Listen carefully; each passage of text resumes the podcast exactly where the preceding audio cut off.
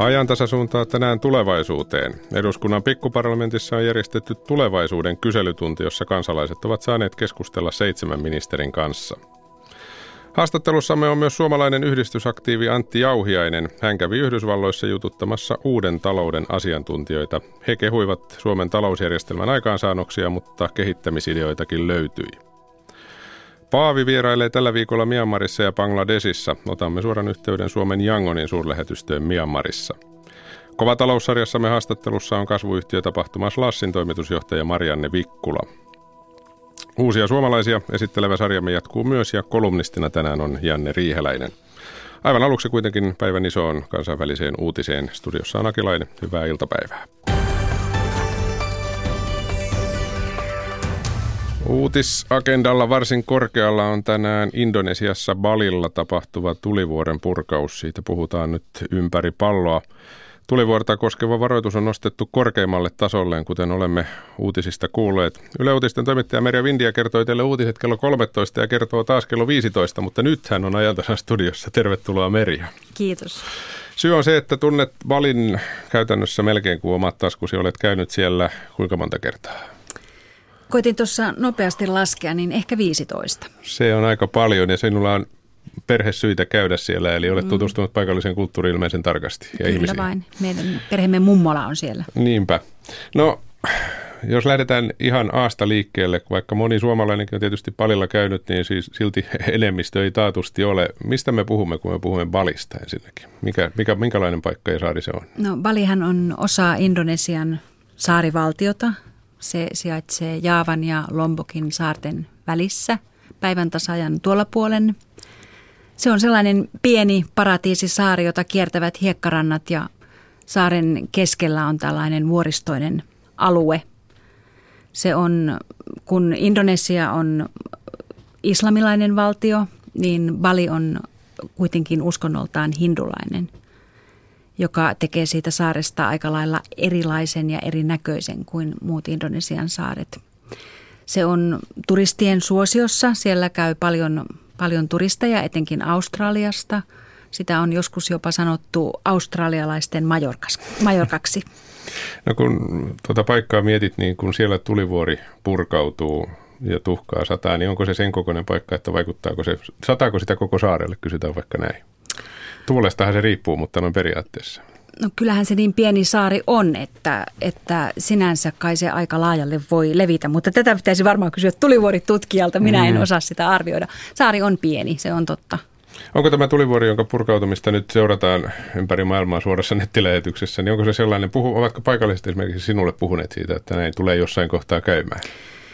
Balillahan on, nyt puhutaan, Agung on se tulivuori, joka uhkaa purkautua Balilla on muitakin tulivuoria, niitä on ehkä kolme tai neljä. Ja vaikka ei, ei ole, nämä, näitä purkauks, purkauksia ei ole ollut usein, niin tiedetään kuitenkin, että saarella on tulivuoria ja joskus ne purkautuvat. Että on vain ajan kysymys. Mm. Ja et sillä lailla saarelaiset kyllä tämän ovat tienneet, että jossain vaiheessa se tapahtuu. Tarkoittaako se sitä, että he nyt tällä hetkellä katsovat sitä, että jaha, nyt se tapahtuu ja jatkavat hommia ihan normaalin tapaan vai minkälaisia ajatuksia paikallisilla tällä hetkellä siitä on? No aika lailla noin, joo. He katsovat, että nyt se tapahtuu ja yrittävät jatkaa elämää mahdollisimman normaaliin tapaan, mutta tota, kyllähän siellä on kerätty rahaa ja ruokaa ja avustustarvikkeita näitä ihmisiä varten, jotka on määrätty evakkoon Agungin rinteiltä. Ja sitten tietenkin tämän Agungin purkaus on sillä lailla merkittävämpi kuin muiden saarella olevien tulivuorien, että Agungin rinteellä sijaitsee Besakihin temppeli, joka on Balin niin sanottu Mother Temple, äititemppeli, päätemppeli. Ja se tekee tästä, tämä vuori on pyhä balilaisille. Mm. Ovatko nyt kauhuissaan, että tälle temppelille käy huonosti? No minä oikeastaan olen, olen ollut siitä hiukan huolissani, mutta tota, balilaiset, balilaiset jotenkin tuntuvat itse olevan sitä mieltä, että Agung purkautuu, mutta ehkä, mutta Besakihille tuskin käy mitenkään, että laava varmaankin menee toiseen suuntaan. Että he jotenkin niin kuin tuntuvat ajattelevan, että tämä temppeli kyllä varmastikin pysyy turvassa – Ja se perustuu lähinnä lujaan uskoon, että näin. Todennäköisesti näin, kyllä. Ja, mutta sitten toisaalta myöskin tähän, tähän heidän ajattelutapansa tähän filosofiansa kuuluu se, että niin kuin elämässä pitää olla hyviä asioita ja elämässä pitää olla pahoja asioita. Ja, ja joskus, joskus tapahtuu kumpiakin, mutta kun noin, noin pitkällä juoksulla katsotaan, niin syntyy tasapaino. Että jos siellä nyt sitten Besakihillekin jotakin tapahtuisi, niin voisin kuvitella, että se sitten otetaan sillä lailla, että näin nyt oli tässä kohtaa määrä, mm. määrä käydä, että Tämä tasapaino tapahtuu, vaati sitä. Kohta tapahtuu jotain hyvää sitten vastapainoksi. Niin, kyllä. Minkä, miten asuttua sen tulivuoren lähistö on? Joutuuko sieltä paljon ihmisiä ilmeisesti pois? Kyllähän se on, koska saari on pieni ja siellä asuu noin neljä miljoonaa ihmistä, niin joka ainoa maaplänttihän siellä on täytynyt ottaa mm. käyttöön. Paljon paikallisia kyllä, mutta turistiseutua se ei varsinaisesti ole, että me täällä seuraamme kuinka turistien käy, mutta ei, ei varmaankaan heitä kovin paljon sillä alueella ole. Niin, eli nämä turistit, joita seurataan ei ole Suomesta soitella, he ovat kuitenkin toisella puolella saarta. He ovat etelässä. Yleensä he ovat Kutan tai Nusaduan alueella tai sitten siellä sisämaassa Ubudin kaupunki on sellainen, joka myöskin houkuttaa turisteja. Tällä alueella on lähinnä Agungia on Amedin ranta, jossa, jossa on jonkin verran turisteja.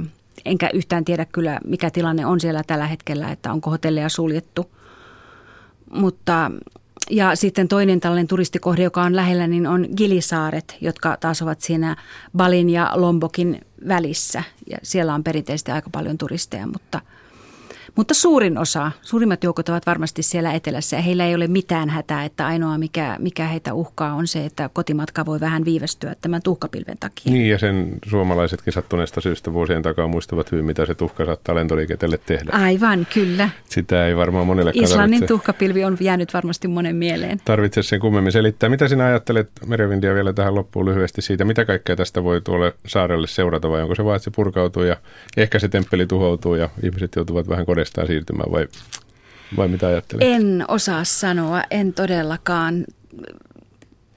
Se temppelin kohtalo on, on yksi iso asia ja sitten tietysti, että jos sieltä tulee paljon laavaa, niin siinähän voi jäädä paljon ihmisiä kodittomiksi.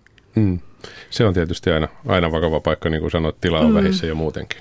Kyllä. Hyvä, kiitoksia Yle Uutisten toimittaja Merja Vindia ja Merja kertoo teille lisää varmaan tästäkin asiasta sitten kello 15 uutisissa. Kiitos. Jatketaan eteenpäin. Tuolla pikkuparlamentissa on tänään järjestetty tulevaisuuden kyselytuntitapahtuma. Tapahtumassa kansalaisilla ja järjestöjen edustajilla on mahdollisuus keskustella hallituksen seitsemän ministerin kanssa. Paikalla ministereistä ovat olleet muun muassa opetusministeri Sanni Graan-Laasonen, oikeusministeri Antti Häkkänen ja työministeri Jari Lindström. Ja paikalla on myöskin toimittajamme Mikael Mikkonen. Mikael, minkälainen tunnelma siellä tällä hetkellä on? No nyt tilaisuus on päättynyt, mutta tänään käytiin hyvin, hyvinkin vilkasta keskustelua täällä eduskunnan pikku, pikkuparlamentissa.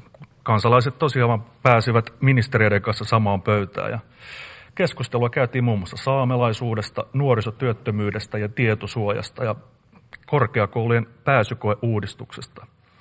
Ja vaikuttaa siltä, että olisi tarvetta tällaiselle tilaisuuksille, sillä paikalla ihan mukava määrä ihmisiä – ja minulla on tässä haastateltavana oikeusministeriön projektipäällikkö Liisa Männistö ja Valtteri Harakka Helsingin kuvataidelukiosta. Hän on opiskelija. Mutta aloitetaan Liisa sinun kanssa, kun olit järjestämässä tätä tilaisuutta, niin miltäs nyt tuntuu? Klassinen kysymys. No ihan tosi hyvältä tuntuu kyllä nyt, että Koko syksy ollaan tässä tätä tilaisuutta valmisteltu ja meillähän oli tässä taustalla kuusi tällaista paikallistapahtumaa, jotka tavallaan sitten johdatti tähän, tähän kyselytuntiin.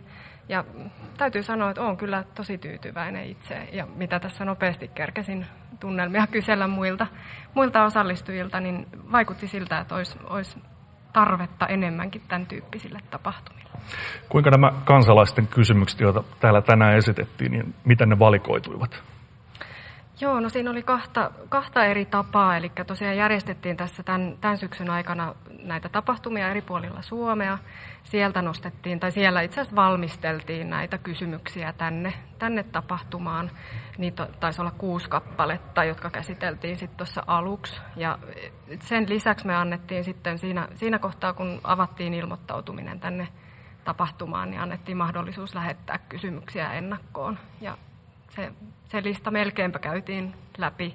Ja sittenhän tuossa lopussa puhemies antoi vielä mahdollisuuden kysyä muita kysymyksiä, jos spontaanisti tavallaan nousi täällä tilaisuudessa. Aivan. Ja rohkeasti ihmiset käyttivätkin, käyttivätkin puheenvuorojaan. Mistä idea tähän tapahtumaan alun perin tuli? No ihan alun perin, niin kuin tuossa Paula Lehtomäki, valtiosihteeri Paula Lehtomäki mainitsi alo- aloituspuheenvuorossaan, niin äh, oli, tuli toivetta, että järjestetään ja, ja mietitään vielä tätä ja keskustellaan näistä niin kuin demokratian vahvuuksista, suomalaisen demokratian vahvuus, vahvuuksista, haasteista. Ja sitten me lähdettiin ihan miettimään näiden meidän hankekumppaneiden kanssa, että minkä tyyppisiä tapahtumia voitaisiin järjestää, että kansalaiset pääsisivät keskustelemaan päättäjien kanssa. Ja, ja sitten vähän haettiin ideaa tuolta niin kuin eduskunnan viikoittaiselta kyselytunnilta, mutta vähän muokattiin sit sitä konseptia tähän tapahtumaan sopivammaksi. Niin siitä se oikeastaan niin kuin yhteiskehittelyllä sitten syntyi tämän tyyppinen tapahtuma. Tänään oli paikalla seitsemän ministeriä. Kuinka he valikoituivat? No tietysti ministereillä on tosi, tosi tiukka aikataulu, että vähän lähdettiin siitä, että kysyttiin, että ketkä ylipäätään pääsee paikalle, mutta sitten toki toivottiin, meillä oli toiveena, että kun me niitä paikallistapahtumia järjestettiin ja tiedettiin suunnilleen, että mitä teemoja siellä tullaan käsittelemään, niin sitten erityisesti kutsuttiin niitä ministereitä, joiden te- toimialueita koskevia kysymyksiä sitten niissä paikallistapahtumissa käsiteltiin. Ja tosi hyvin ministerit tuli paikalle ja, ja ottivat vastaan tämän kutsun, että, että siitä iso kiitos sinne suuntaan. Tässä on myös paikalla Helsingin kuvataidelukiosta opiskelija hetkinen, Valtteri, Valtteri Harakka. Mikäs, mikä sinut toi tänään tänne? Öö, joo, mä osallistuin tosiaan tuohon Helsingin demokratiatapahtumaan ja sieltä öö, muotoilun kysymyksen pohjalta tulin tänne ja oli mun mielestä tosi kiinnostavaa ja olen tosi tyytyväinen, että tulin tänne osallistumaan aktiivisesti. Kysyt tuosta opetusministeriltä tuosta pääsykoeuudistuksesta. Saitko politiikolta suoran vastauksen? No, sai jonkinlaisen vastauksen. En mä tiedä, oliko se ihan vastaus täsmälleen siihen kysymykseen, jonka mä kysyin. Mutta mun mielestä äh, tuli kuitenkin hyviä pointteja. Esimerkiksi just se, että Suomen pitäisi äh, mukaantua enemmän sellaiseen ulkomaalaisen malliin. Tai vaikka ne ei välttämättä ole niin kuin mun mielipiteet vastaavia vastauksia, niin kuitenkin tuli jotain materiaalia sieltä. Aivan. Mitä mieltä olet keskustelusta, jota täällä tänään käytiin? Mm, oli ehkä vähän sellaista liian ö, ministerijohtoista mun mielestä, että olisi pitänyt ehkä enemmän, kun mä osallistun muihin taas vastaaviin tapahtumiin, niin siellä on ollut enemmän sellaista niin kuin osallistujapohjasta ja osallistujat on niin kuin määritellyt sen tapahtumien kulun, kun taas täällä tuntuu ehkä vähän sellaiselta ministeriön mielipiteet mukailevalta. Mitä mieltä olet näistä aiheista, joita käsiteltiin tänään täällä? Jäitkö kaipaamaan kenties jotain, mitä, mitä ei käsitelty? Mun mielestä aiheet oli tosi hyviä ja just se, miten me toimittiin näissä paikallisissa eli muodostettiin niin kuin tavallaan yhteistyössä näitä kysymyksiä, niin mun mielestä tuli just sellaisia kysymyksiä, joita kaikki halusi kysyä, eikä vaan sellaisia, joita tietty ihminen halusi kysyä. Ja kumminkin tuli tosi laaja kirjo, laaja kirjo erilaisia kysymyksiä, jotka oli mun mielestä kaikki tosi oleellisia. Mikä oli sinusta kaikkein mielenkiintoisinta tänään täällä? No mun mielestä ehkä mielenkiintoisinta, jota ei tule silleen käsiteltyä niin mainstream-politiikassa tarpeeksi, oli just nämä saamelaiskysymykset, mitä kysyttiin. Ja niihin mä olisin ehkä toivonut enemmän käsittelyä ja ministeriön vastaukset niihin tuntui vähän oudolta ja epäoleelliselta. Sinulla on vielä lukiota kesken jonkin verran.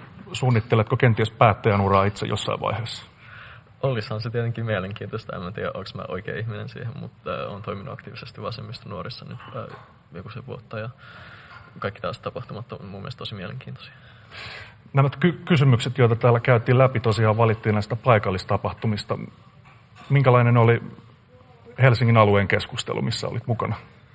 Öö, no, meillä oli Helsingin alueen siellä öö, keskustelusta paja, jonka aiheena oli tai teemana oli just, että pitäisi keksiä ministerille kysymys. Ja se oli mun mielestä tosi onnistunut. Meillä oli tosi hyvät vetäjät siinä ja saatiin saada. Ja me aluksi piti niin kuin kaikkien esittää tavallaan omia kysymyksiä, ja me alettiin valikoimaan niistä yhteistä kysymystä. Ja mun mielestä, tietenkin kun siellä oli lukiolaisia, niin lukiolaisia ja peruskoululaisia, niin tuli just ä, opetusuudistuksiin liittyvä kysymys, mutta mun mielestä se oli just sellainen oikeanlainen. Tämä oli tilaisuutena aika rento, että huumorikin lensi välillä, että onko tämä oikea tapa käsitellä yhteiskunnallisia asioita, tänne rentotila, rennompi tilaisuus? Joo, mun mielestä ehdottomasti, että ei, ei tunnu niin puiselta välttämättä kuin yleensä tuntuu tästä keskustelua, jos seuraa jotain just eduskunnan kyselytuntia, niin se voi olla vähän sellaista liian tylsää, varsinkin opiskelijoiden mielestä, mutta tämä oli just tällaista oikeanlaista mun mielestä. Öö, sen voisin sanoa myös, kun huomasin, että ihmiset tosiaan käyttävät puheenvuoroja hyvinkin aktiivisesti, niin vaikuttaako siltä, että näille on kysyntää tällaiselle tilaisuuksille? Joo, ehdottomasti mun mielestä pitäisi järjestää useammin ja enemmän ja eri paikoissa, ei pelkästään Helsingissä. Selvä. Kiitoksia teille oikein paljon haastattelusta ja Aki Lainen jatkaa tästä. Kiitoksia. Toimittajana tuolla pikkuparlamentissa oli Mikael Mikkonen. Suomalainen yhdistysaktiivi kävi Yhdysvalloissa haastattelemassa uuden talouden asiantuntijoita, Antti Jauhiainen siis nimenomaan. Nämä asiantuntijat kehuivat Suomen talousjärjestelmän aikaansaannoksia, mutta myös kehittämisideoita löytyi. Jauhiainen toimii osallisuustalouden asiantuntijärjestö Parekon Finlandin puheenjohtajana. Parekon Finlandissa on kaksi suomalaisjäsentä. Molemmat ovat luokanopettajia, mutta tämän järjestötoiminnan tiimoilta he menevät ikään kuin heittämällä ohi Suomen akateemisten piirien ja julkaisujärjestelmien. Viimeksi tähän havahduttiin, kun miehet julkaisivat kriittisen kirjoituksen Suomen perustulokokeilusta, ei kuitenkaan esimerkiksi Helsingin Sanomissa, vaan The New York Timesissa – Antti Jauhiainen sanoi, että vaikka haastatteluita on tehty Yhdysvalloissa, kotimaatakaan ei ole unohdettu.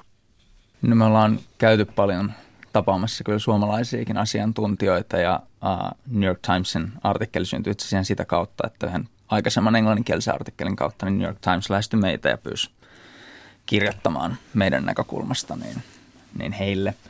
Niin tota, se lähti siitä. Uh, me ollaan itse asiassa aina tehty suomeksi pääosa meidän työstä, että Parko Finlandin blogi osallisuustalous.fi sivustolla on nimenomaan pyrkinyt ihan perustamisestaan 2010 alkaen, niin tekee ymmärrettävällä tavalla niin yhteiskunnallisia kysymyksiä esiin. Me ei keskustella niin paljon ehkä tota, ä, asiantuntijoiden tai akatemian kanssa sen takia, että me uskotaan, että tämmöinen yhteiskunnan keskustelu olisi todella tärkeää olla, olla kaikkien kansalaisten piirissä.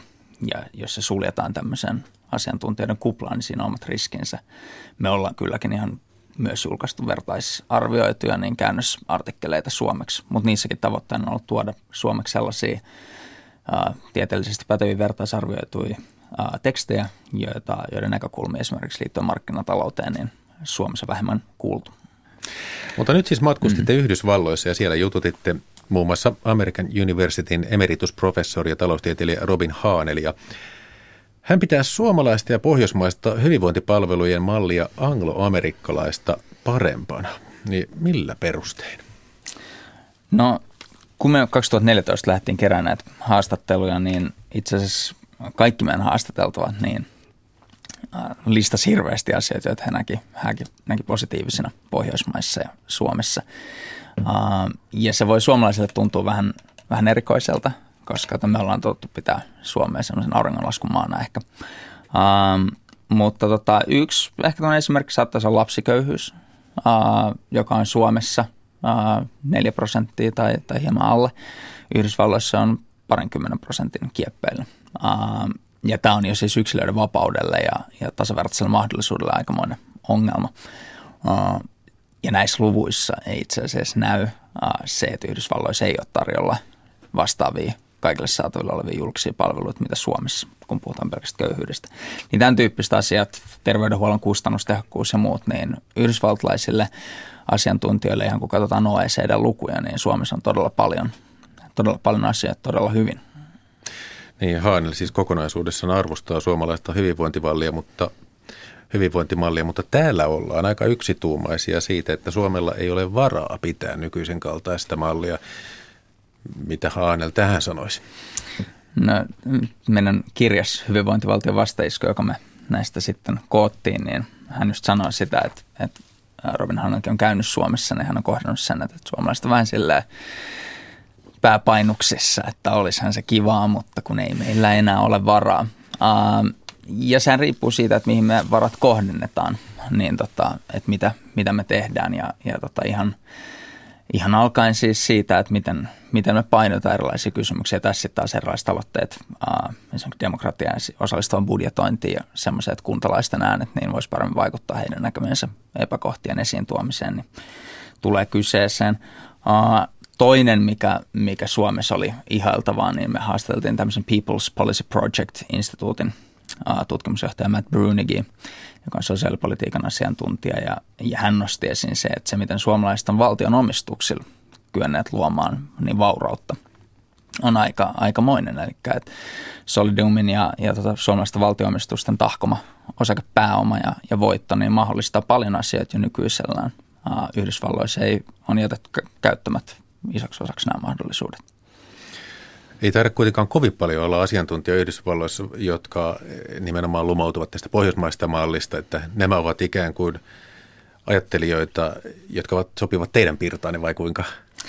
No en mä tiedä itse asiassa. Vai onko heitä enemmänkin? Niin, kyllä nyt, mekin haravoitin sitä tutkijakenttää, niin, niin tota, peruspiirteittäin, niin esimerkiksi kun katsotaan vaikka terveydenhuollon järjestämistä, niin tota, kyllä tämä Yhdysvaltojen niin kuin yksityinen malli, jota, jota nyt ollaan vielä Trumpin johdolla, niin viemässä, viemässä taas, taas tota yksityiseen suuntaan. Että se, että ei vaan kyetä sellaiseen, uh, että sitten voidaan keskustella niistä yksityiskohdista, niin kuin Suomessakin käydään tällä hetkellä sote ja muuhun liittyen. Mutta se, että kaikilla olisi mahdollisuudet päästä terveydenhuoltoon välittömästi, niin ei tämän tyyppisestä kysymyksestä kyllä ole, että Yhdysvalloissa se, uh, mä sanoisin, että asiantuntijakonsensus, niin on sen puolella, että siellä pitäisi viedä sitä mallia siihen suuntaan, koska ne, se kustannus, siis ihan just kustannustehokkuus, Yhdysvalloissa menee valtavasti rahaa terveydenhuoltoon ja silti iso osa väestöstä niin ei saa minkäänlaista huoltoa, joka sitten taas aiheuttaa valtavasti lisää ongelmia esimerkiksi tämän hetken kaltaisen huumeepidemioiden niin muodossa. Parekon Finlandista Antti Jauhiainen. Kiersitte siis Yhdysvalloissa, haastattelitte näitä asiantuntijoita ja Yhdysvalloissa on lähdetty kokeilemaan muutoksia yrityselämään ja demokratiaa. Muun muassa ekonomisti, valtiotieteilijä ja aktivisti Ger Alperovits puhuu uudesta taloudesta. Mikä siinä on perusidea? Joo, tämä uuden talouden, se on niin tämmöinen löyhä, löyhä termi, mitä Yhdysvalloissa käytetään. Suomessa keskustelu siitä olisi, olisi tervetullutta, koska se, Suomessakin tykätään paljon esimerkiksi julkista sektoria parjata. Ja yksi, missä, missä esimerkiksi julkinen sektori voisi ehdottomasti parantaa, olisi esimerkiksi työn, työntekijöiden niin, päätösmahdollisuuksien lisääminen työpaikoilla. Toinen on vaikka kuntien kilpailuttaminen, eli Gar Alperovits on ollut mukana isoissa projekteissa, jos köyhät asuinalueet on onnistunut neuvottelemaan osavaltion kilpailutuslainsäädäntöön ehtoja, jotka mahdollistaa se, että paikalliset demokraattiset yritykset on paremmassa asemassa siihen. Ja kun tämmöiset ö, yritykset voittaa esimerkiksi vaikka sairaaloiden tota, puhtaanapitopalvelut tai, tai tota, asuinalueen energiantuotantoon liittyviä ä, kilpailutuksia, niin se tarkoittaa ensinnäkin sitä, että ne saa vuosiksi asiakkaita, ne demokraattiset yritykset ja ne asuinalueet, koska ne ihmiset on sieltä asuinalueet kotoisin, jotka on töissä niissä yrityksissä, niin se rupeaa tuolla kiertää se vauraus ihan eri tavalla. Niin tota, uusi talous on ajatus ää, tämmöisestä osallistavasta ää, demokraattisesta yritystoiminnasta, jossa julkinen sektori ja yksityinen sektori yhdessä niin, niin pystyy luomaan ihan itse asiassa uudenlaista taloudellista toimintaa. Mikä siinä motivoi ahkeruuteen ja yrittäjyyteen? No, se mitä mä ehkä itse näen omissa lapsissani tai, tai tota, koulussa se, että ihminen kun tekee jotain ja pystyy näkemään oman työnsä tulokset ja ihminen tykkää siitä, että jos ihminen tekee jotain, niin sillä on vaikutusta. Niin sama pätee myös yrityksiä työntekijöihin. Eli että jos sillä, mitä tehdään, on jotain väliä, jossa pystyy oikeasti vaikuttamaan asioihin. Erityisesti nykyään, kun mä väitän, että tämmöinen näköalattomuus ja tietyn tyyppinen apatia on, on tota, jatkuva ongelma, niin, niin se, että me luodaan tapoja uh, kunnille ja yrityksille ja tota, uh, esimerkiksi osuuskunnille, niin, niin tuottaa oikeasti vaikutuksia – pitkäkestoisia vaikutuksia omiin yhteisöihinsä, niin se on suunta, jota pitäisi tarkastella. Näin sanoi yhdistysaktiivi Antti Jauhiainen. Toimittajana tuossa edellä oli Jakke Holvas. Tämä on ajan tasa. Ja kello on 14.27. Hyvää iltapäivää Radio Suomea. Kuuntelette ajantasa siis menossa. Tässä lähetyksessä otetaan vielä yhteys tuonne Myanmariin, jonne siis Paavi tällä viikolla – on vierailulle menossa. Itse asiassa on saapunut ymmärtääkseni jo paikalle. Kovataloushaastattelussa on Slashin toimitusjohtaja Marianne Vikkula. Tässä lähetyksessä jatkuu myös uusista suomalaisista kertova sarjamme ja kolumnistina tänään on Janne Riiheläinen. Ja lähetyksen lopussa tietysti tuttuun maanantaiseen tapaan tietoa illan MOT-ohjelmasta. Mutta mennään seuraavaksi talousasioihin. Torstaina Helsingissä käynnistyvä kasvuyritystapahtuma SLAS täyttää 10 vuotta. Slassin toimitusjohtaja Marianne Vikkula sanoo, että suomalaisella kasvuyhtiökentällä on lähdetty muuttamaan useita asioita. Yksi niistä on sijoittajien ja pääoman saatavuuden parantaminen. Marianne Vikkula haastattelee Juha-Matti Mäntylä. Slassista puhutaan ihan älyttömän paljon. Todennäköisesti iso osa äh, suomalaisista ajattelee, että kyseessä on vähintään Euroopan suurin kasvuyhtiötapahtuma, mutta näinhän ei ole. Lissabonissa ja Pariisissa järjestetään noin kolme kertaa isompia, isompia tapahtumia. Mikä Slassissa on se, se juttu? Mikä tekee siitä erikoisen? Joo, tosiaan ei ole lähdetty itse kilpailemaan pelkästään kävijämäärällä. Me ei itse asiassa ole kasvettu kävijämäärällä ollenkaan tälle vuodelle tapahtumaa, koska me todettiin, että se mitä me halutaan saada aikaan, eli sijoittajien ja yrittäjien merkittävät tapaamiset, niin niitä ei ole enää hirveän helppo tehdä, jos se tapahtuman kävijämäärä on ihan niin kuin järjettömän iso. Ja tällä 20 000 tuntuu siltä, että se on edelleen tarpeeksi tapahtuma, jotta me saadaan sellaisia ihmisiä, jotka ei tule välttämättä Eurooppaankaan käymään muuten niin tänne, mutta silti semmoinen, jos me saadaan näitä hyviä tapaamisia aikaan. Ja tosiaan 1500 sijoittaa 2500 kasvuyritystä tuossa paikan päällä ja niitä sitten koetaan saada mahdollisimman paljon tapaamaan toisiaan, että katsotaan, päästäänkö yli 7000 tapaamisen tänä vuonna. Se on valtava määrä ja se, on se suhdeluku on aika huikea se, että sijoittajia on enemmän kuin yksi joka toiselle startup-yhtiölle. Mikä teidän merkitys on ollut suomalaiselle kasvuyhtiökentälle? Joo, me ollaan lähdetty oikeastaan kolmeen asiaa muuttamaan. Ensimmäinen tietysti on ollut tämä sijoittajien ja pääoman saatavuuden parantaminen. Onko se parantunut? No ainakin jos katsoo tilastoja siitä, esimerkiksi että miten suomalaiset yritykset on nostanut pääomaa. Viime vuonna 2016 alkuvaiheen yrityksiin tuli 42 prosenttia enemmän sijoituksia kuin vuonna 2015. Iso osa tästä kasvusta tuli ulkomailta. Ja moni näistä rahoituksista on esimerkiksi ollut Slassissa osallistumassa. Totta kai ne yrittäjät itse sit sen rahoituksen nostavat. Tämän lisäksi me ollaan tietysti pyritty myös nostamaan tämän ihan alueenkin profiilia mielenkiintoisena paikkana yrittää muuttaa, työskentelemään tänne ja ihan kansainväliselle mediallekin seurata. Tuossa viime vuonna te kerroitte, että, että tuota kolmen vuoden aikana oli tullut parisataa miljoonaa ää, sijoituksia suomalaisiin kasvuyhtiöihin Slashin kautta. Onko tämä niin kuin, kova luku? No kyllä se trendi näyttää jatkuvan, kun katsoo, miten pääomasijoituksia tälle alueelle tehdään, ei pelkästään Suomeen, vaan myös Pohjoismaihin. Ja jos vertaamme siihen sitä, että kuinka ison osan tämä alue saa pääomasijoituksista tai kuinka paljon täältä tulee menestyviä yrityksiä verrattuna meidän talouden kokoon, niin kyllähän Pohjoismaiden painoarvo on Euroopassa iso. Slash on siinä mielessä virkistävä ilmiö, että se ei ole tunnu ottava itseänsä liian vakavasti. Nimikin tarkoittaa loskaa, kyltti viime vuonna julisti sen tapahtuman sisäänkäynnin yläpuolella, että, että kukaan täysissä järjissään ei tule, tule Helsinkiin marraskuussa.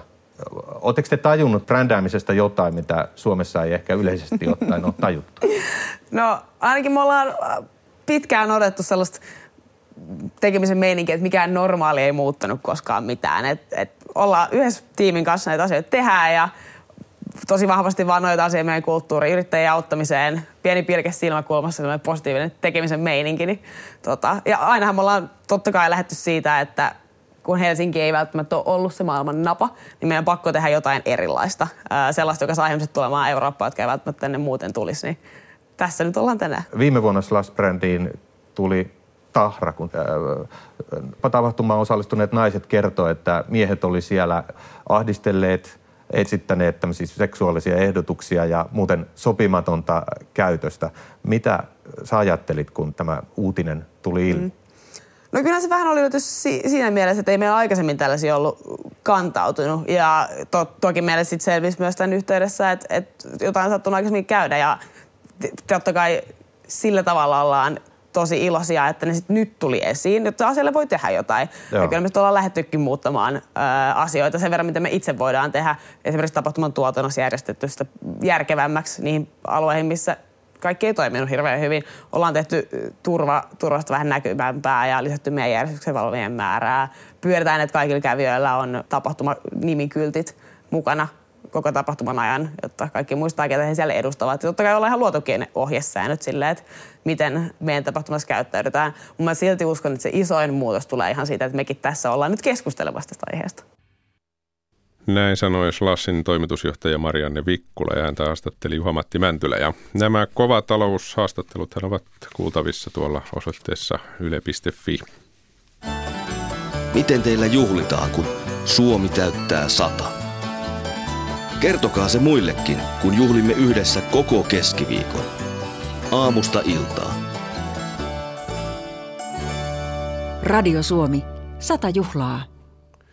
Kello on 14.33. Seuraavaksi mennään ajantasassa Myanmariin, nimittäin Paavi Franciscus vierailee tällä viikolla Myanmarissa ja Bangladesissa.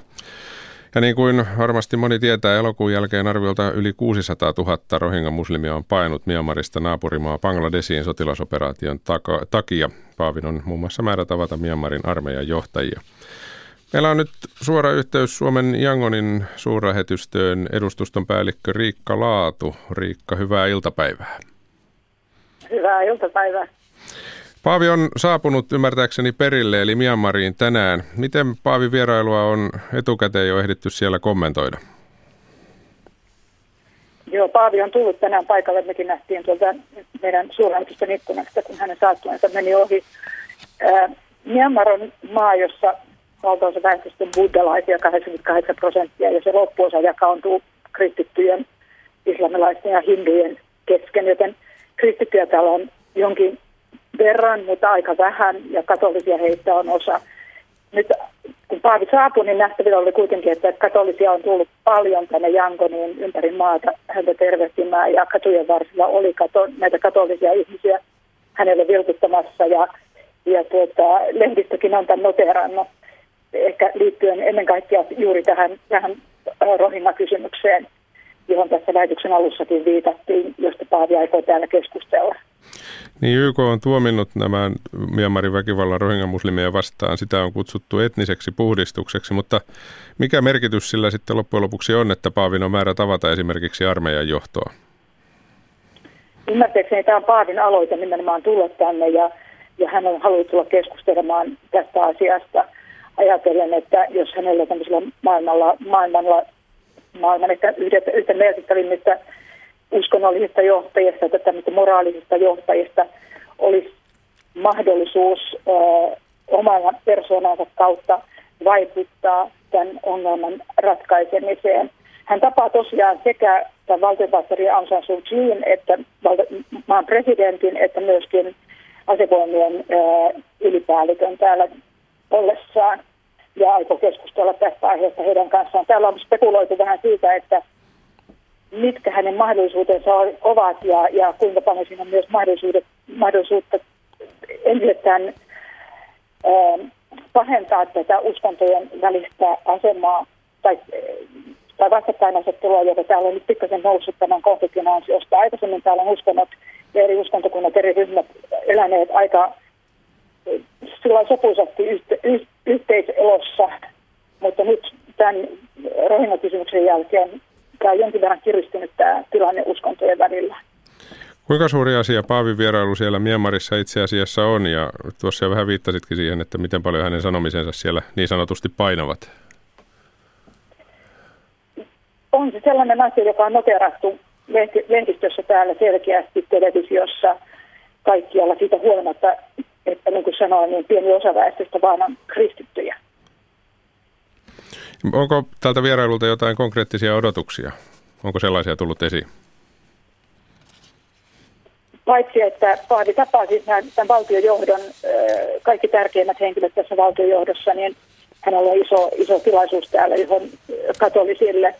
Mutta varmaan ne odotukset ennen kaikkea kohdistuu juuri tähän, että miten hän pääsee keskustelemaan tästä rohinga-kysymyksestä. Täällä on ollut muitakin vieraita. Juuri viime viikolla täällä oli asemkokous, jossa oli Euroopan ja Aasian ulkoministerit, ja jossa keskusteltiin tästä samasta asiasta. Täällä on paljon vieraita tähän liittyen. Ehkä Paavilla on oman laiteensa näkökulma tähän, koska nämä buddhalaiset täällä on myös aktivoituneet tässä kysymyksessä. On ollut niin kuin aika paljon islamin vastaista keskustelua. Ja siitä, mitä tämä vierailu sitten tuo tullessaan tietysti lisää uutislähetyksissä ja ajankohtaislähetyksissä tämän viikon aikana. Kiitoksia edustuston päällikkö Riikka Laatu. Oikein hyvää päivänjatkoa sinne Suomen Jangonin suurlähetystä. Kiitos. Samoin. Tämä on ajan tasa. Ja me jatkamme eteenpäin. Tuolla aamupäivän ajantasassahan kuultiin ulkosuomalaisten kokemuksia ja nyt jatkamme uudet suomalaiset sarjamme parissa. Tällä kertaa luvassa on yksi näkökulma kotoutumiseen. Mek Sakilajan Latvala rohkaisee naisia muuttumaan kohteista toimijoiksi. Hänen elämänsä käänteen tekevä kysymys oli, mitä sinä haluat? Filippiineiltä muuttanut psykologi Sakilajan Latvala pohtii työkseen kotoutumisen käytäntöjä ja kouluttaa maahanmuuttajanaisia. Kohtaaminen, tasa-arvo ja yhdenvertaisuus ovat hänelle tärkeitä asioita. Ako si Meg Sakilain Latvala. Dumating ako sa Finland noong 2007. Bale, sampung taon na akong naninirahan dito. Tagalog ang aking um, salita, ang wika ko. Uh, pinanganak ako sa Cavite City, um, isang lugar na malapit lang sa Maynila uh, bago ako pumunta ng Finland noong 2007, ako'y isang psychologist na um, nakapagtrabaho na rin sa ating bansa, sa, sa Pilipinas. Tagalogin kielellähän on siis vähän niin kuin Espanja ja Englanti ja Tagalogin kuin yhdistelmä. Tagalog, uh, Filipino on meidän kaikkien niin kuin filippinilaisten äidinkieli, sitä sanotaan Filippiino mutta meidän toinen äidinkieli on englanti. Ennen kuin muutin Suomeen, olen ähm, Filippiineillä siis äh, kliininen psykologi. Siinä aikana, kun oon tullut Suomeen, että pääsen tavallaan niin kuin vapaaehtoistyön kautta näkemään tämmöinen niin kuin se maahanmuuttoprosessi. Multa on syntynyt aika paljon kysymyksiä, että maahanmuuttoprosessi sekä kotoutumisprosessi voidaan helpottaa. Eli siinä pistestä mä oon tehnyt semmoinen päätöksen, että hei, nyt mä lähden vielä opiskelemaan näistä asioista, että haen sit, haen, olen hakenut sen ähm, opiskelupaikan siellä Helsingin yliopistossa ja on lukenut sosiaalipsykologia. Eli mulla on nyt maisteritutkinto siis etniset suhteiden, kulttuuri, diversiteetti ja kotoutuminen. Eli olen erikoistunut myöskin siihen aihepiirissä, missä mä oon nyt tällä hetkellä töissä.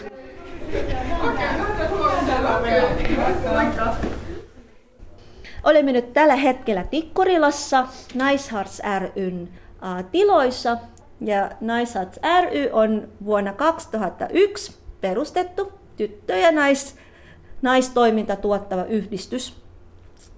Ja meidän päämäärähän on niin, että tyttöjen ja naisten voimantumisen tukemiseen ja mahdollistaminen. Ja sen lisäksi, että me haluaisimme myöskin edistää nais- ja tyttöjen hyvinvointia sekä tasa-arvo ja yhdenvertaisuuden edistäminen. Toinen toiminta, mikä meillä on täällä, on vahvanainen toiminta. Me haluaisimme antaa naisille semmoinen kulttuuri- ja sukupuolisensitiivinen palveluohjausta. Ja kolmas toiminta on naapuriäiti-toiminta, ja mä oon siis naapuriäiti-toiminnan tiimin jäsenenä, ja mun rooli on koulutuskoordinaattori. Nämä kohderyhmät, me haluaisimme, että he pääsevät siihen pisteeseen, että he pystyvät tuottamaan ja tekemään asiastaan niin kuin itse. Tavallaan niin kuin subjekti. Käydään sitä, sitä keskustelua niin, että mitään hän ei saa valmiina. Mitä sinä haluaisit tehdä? Kaikki on mahdollista. Että joskus kun on käynyt niin vaikeassa elämän tilannessa, että se unohdetaan sen niin, että mulla hän, mun oma elämähän on mun käsissä. Ensi, ensimmäisen askel, että miten me saadaan kohderyhmä toimijaksi, on se koulutus. Ja sitten sen jälkeen ähm, me autamme naiset ja naapuriäidit siihen heidän omien prosessiin, että miten he pystyvät tuottamaan toimintaa, mitä he itse kokevat niin, että tämä on mitä me tarvitaan. Eli vähän niin kuin tasavertaisesti muiden, yhteistyössä muiden paikallistoimijoiden kanssa. Mitä mä, mitä mä aina niin kuin kertonut kaikille naisille, me ei ole mitään yksi tapa tehdä sitä, käydään sitä läpi se kotoutumisprosessi. Mistä se syntyy, sitä vaikeuksia? On siis niin, että se henkilö ei annettu semmoinen tila ja aika hahmottaa ja päätä itse, että mitä, mihin hän haluaisi mennä. Yleensähän on, että tarjotaan jotain valmiina. Yleensähän ei se toimi. Että se henkilö, se ihminen itse pitäisi niin kuin rakentaa sen kotoutumispolun niin kuin alusta loppuun asti. Ja mikä se loppuhan on, se, se, joskus se, se on jatkuva prosessi kuitenkin. Mm. Sitähän, mitä, mitä mun tarinassa on tosi niin kun, se, se keskeinen juttu. Mm. Että kun tiesin, että tämä on semmoinen aihepiiri, tämä on semmoinen niin ammatti, mitä minä haluaisin tehdä. Että olen löytänyt sen mun oma paikkaan. Ja se on mitä kotoutumisen minulle tarkoittaa. Että kotoutuminen on oman paikan löytämiseen. Ihan millä tavalla, äitinä, ihan mitä vaan. Sä itse sitä päätää, että mikä on sun oma paikka. Ja jos sä löytänyt sen, että siellä tulee myöskin se merkit, merkityksellisyysolo, että olen osa tästä yhteiskunnassa. Jos me aina muistutaan vaan niin, että se on pienestä asioista kiinni, että kun sä kohtaat jonkun ihminen ihmisenä, että sä pääset hänen kanssa juttelemaan ihan mistä asioista vaan. Mm. Me opitaan niin kuin siellä prosessissa, oppimme yhdessä.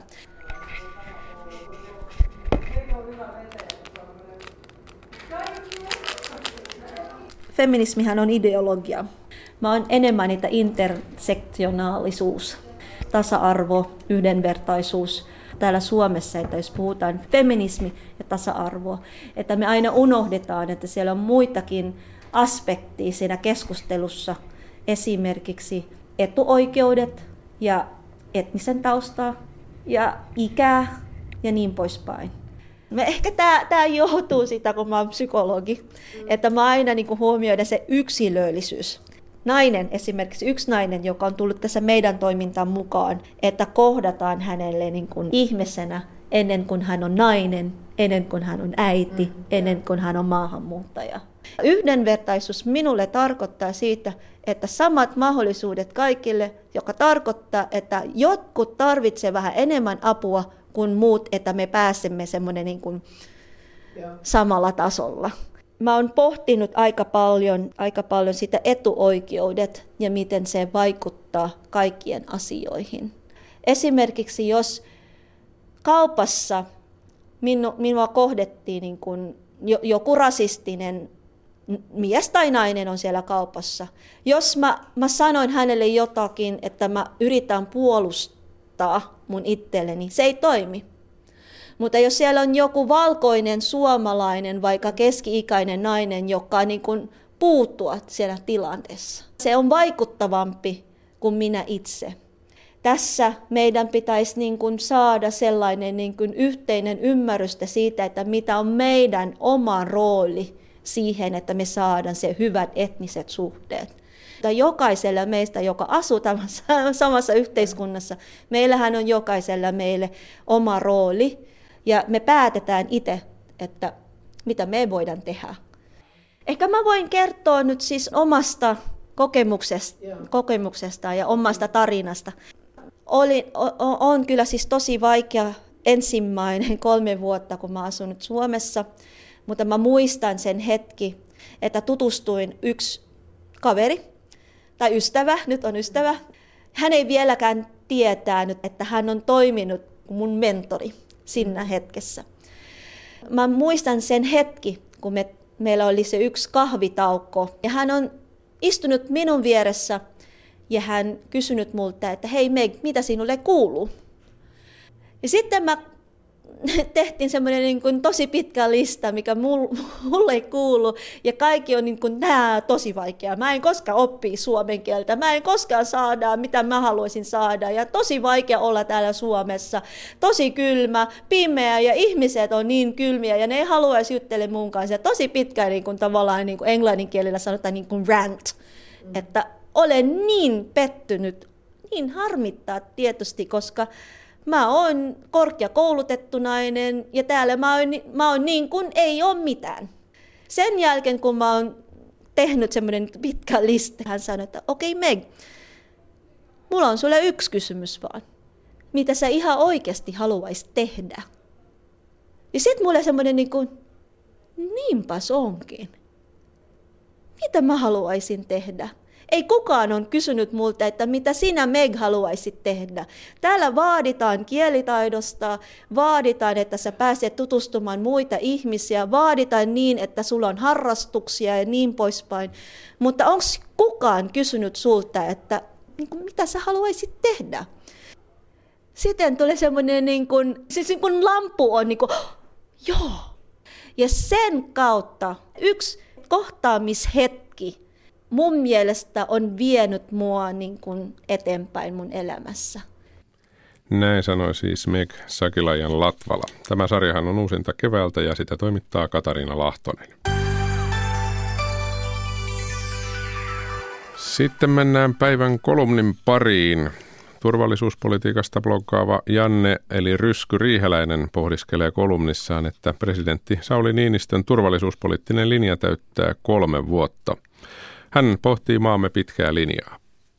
Hyvin tarkkaan kolme vuotta sitten esitteli tasavallan presidentti Sauli Niinistö uuden turvallisuuspoliittisen linjansa radiossa Suomen kansalle. Presidentin kyselytunnilla Niinistö avasi aktiivisen vakauspolitiikan pilarimallia, jossa neljä eri ulottuvuutta säätyvät suhteessa toisinsa niin, että Suomen tilanne pysyy mahdollisimman vakaana ja turvallisena. Malli muuten putkahti maailmaan lähes päivälleen yhdeksän kuukautta sen jälkeen, kun maailma joutui ihmettelemään, keitä olivat vihreät miehet Krimille.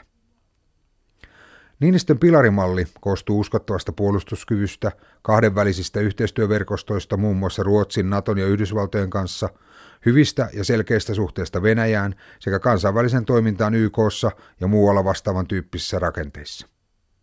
Nämä pilarit sitten säätyvät sen mukaan, että Suomen turvallisuus pysyy pystyssä. Kun jokin pilareista heikkenee, on muita vahvistettava.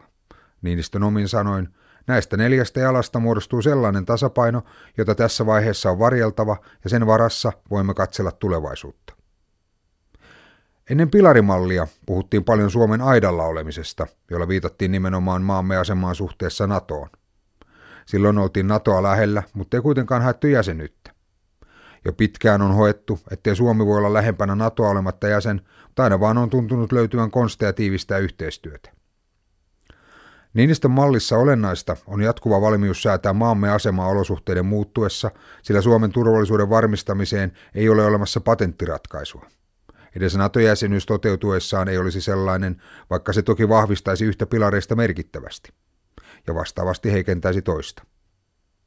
Osittain pilarimallin myötä puolustuspolitiikka on noussut ulkopolitiikan rinnalle jäsentämään Suomen suhteita muuhun maailmaan.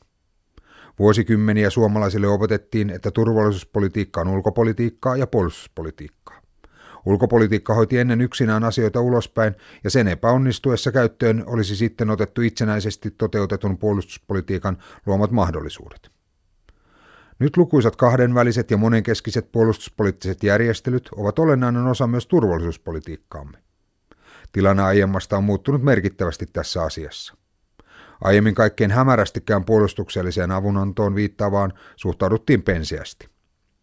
Vastikään EU solmi puolustuksen pysyvän rakenteellisen yhteistyön perustamissopimuksen.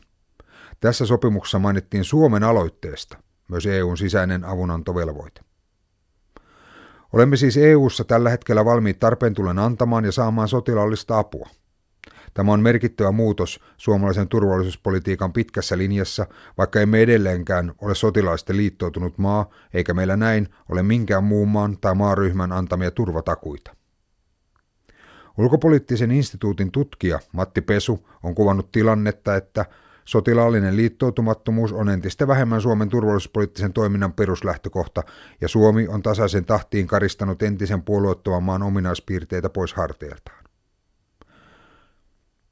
Pilarimalli on myös yksi selitys istuvan presidentin valtaisalle kansansuosiolle. Hänen takanaan kun seisoo turvallisuuspoliittisesti erittäin kirjava joukko. Monet huomaavat pilareista juuri sen itselleen tärkeän ulottuvuuden ja olettavat sen pohjalta presidentin kannattavan juuri sitä itselle mieleistä politiikkaa. Niinistölle ulkopoliittista vaihtoehtoa kaipaavat oikeastaan vain hyvin vahvasti NATO-jäsenyyttä kannattavat ja toisaalta ne, jotka syystä tai toisesta haluavat irrottautumista länsiintegraatiosta. Yleinen mielipide elää näkemykseni mukaan, jos ei nyt ihan valheellisessa, niin ainakin hyvin näennäisessä konsensuksessa Suomen turvallisuuspoliittisen linjan ja tilanteen suhteen. Jos mitään äkkinäistä ei tapahdu, ei tästä ole haittaa.